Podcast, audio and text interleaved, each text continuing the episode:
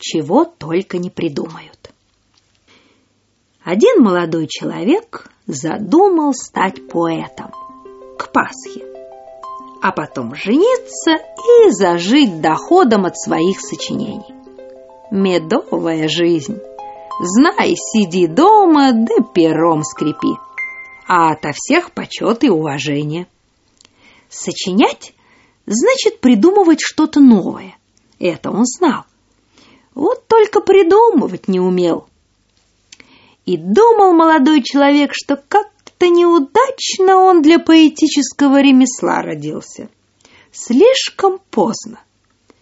Все уже было разобрано до того, как он появился на свет, все воспето, обо всем написано. Вот как счастливы были те, кто родились тысячу лет назад, мечтательно говорил он. Им не трудно было стяжать бессмертие.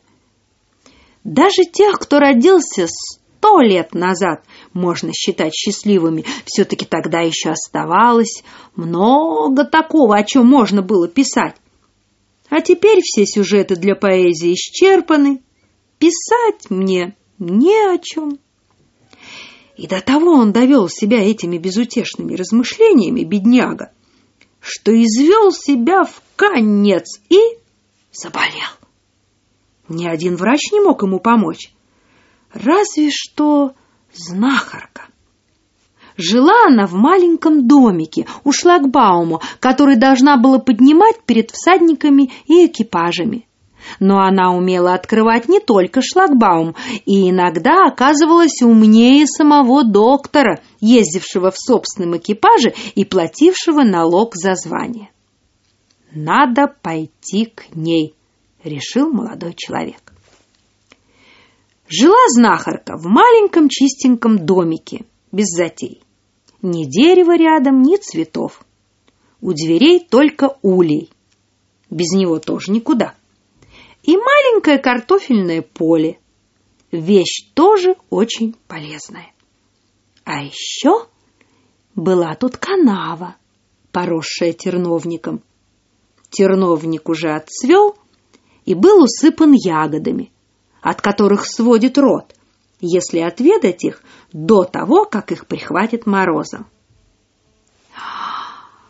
Вот воплощение нашего лишенного поэзии века, подумал молодой человек, и это уже была мысль. Золотое зерно, найденное на пороге дома знахарки. «Запиши ее», — сказала она. «И крошки тоже хлеб. Я знаю, зачем ты пришел.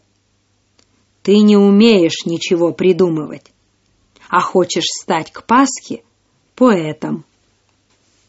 «Обо всем уже написано», — завел начинающий поэт свою шарманку. «Наше время не то, что доброе старое время». «Конечно нет», — отвечала знахарка. «В старые времена знахарок сжигали, а поэты ходили голодные, с продранными локтями. Наше время лучше, самое лучшее но у тебя нет правильного взгляда на вещи, нет острого слуха. Есть о чем петь и рассказывать и в наше время. Надо только это заметить. А мысли можно черпать где хочешь. В злаках и травах земных, в текучих и стоячих водах. Надо только уметь поймать этот солнечный луч. На вот, попробуй-ка мои очки. Приставь к уху мой слуховой рожок, перестань думать только о самом себе. Не думать о самом себе было трудной задачей для начинающего поэта. Удивительно, как такая умная женщина могла даже потребовать этого. Он взял очки и рожок и вышел на середину картофельного поля. Старуха дала ему большую картофелину. В картофелине звенело. Затем послышалась песня со словами «История картофелин». Очень интересная будничная история в десяти строках. А, вы, конечно же, спросите, о чем же пела Картофелина? Хм, она пела о себе и своей семье, о том, как картофель впервые появился в Европе, и о том прозрении, какое ей довелось испытать, пока ее не признали за дар более драгоценный, чем золотые самородки. По повелению короля нас всех раздавали в ратушах всех городов. Всем было объявлено о нашем великом значении, но этому никто не верил. Не знали даже, как нас сажать. Одни рыли яму и бросали в нее целую меру картофеля, другие совали в землю одну картофелину здесь, другую там, и ждали, что из каждой вырастет целое дерево, с которого можно будет стряхивать плоды. Появлялись отдельные кусты, цветы, водянистые плоды. Остальное же погибало, и никому не приходило в голову порыться в земле, поискать там настоящий и знатный картофель. Да, мы много вынесли и выстрадали, чтобы занять теперь достойное место на грядках. «Ха! Вот так история!» — сказал молодой человек. «Ну, хватит, пожалуй. Теперь посмотри на терновник».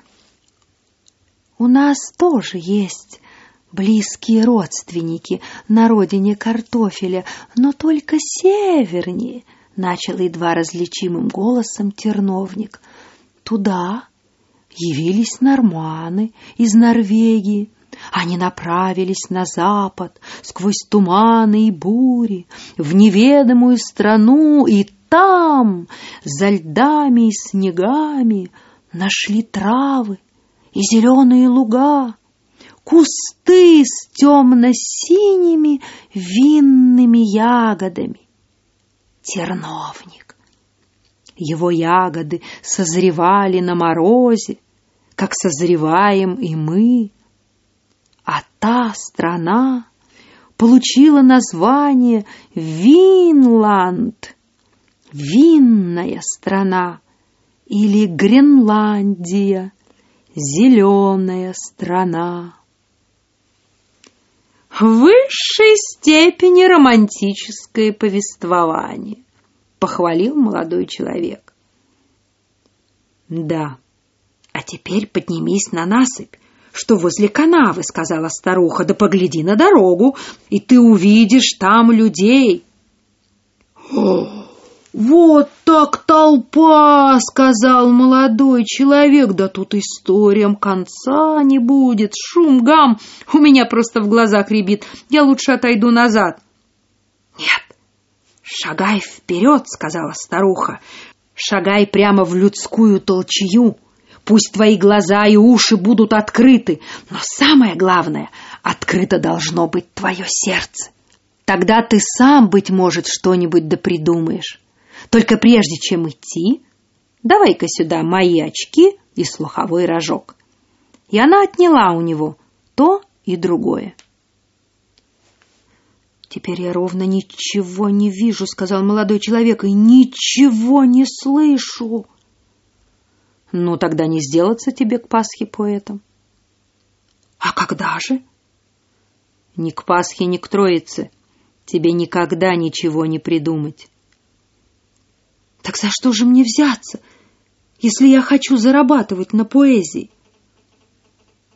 Но это же совсем другое. На поэзии ты можешь заработать хоть к масленице, сказала старуха. Трави поэтов, рази их творение — это все равно, что убивать их самих. Главное, не дрейфь. Бей с плеча, и тогда запросто сколотишь деньжонок, чтобы прокормить себя и жену. «Чего только не придумаю», — сказал молодой человек. «И ну колотить поэтов направо и налево, раз уж сам не мог заделаться поэтом». Все это нам поведала мудрая знахарка, не раз уже пожалевшая, что помогла бездарю.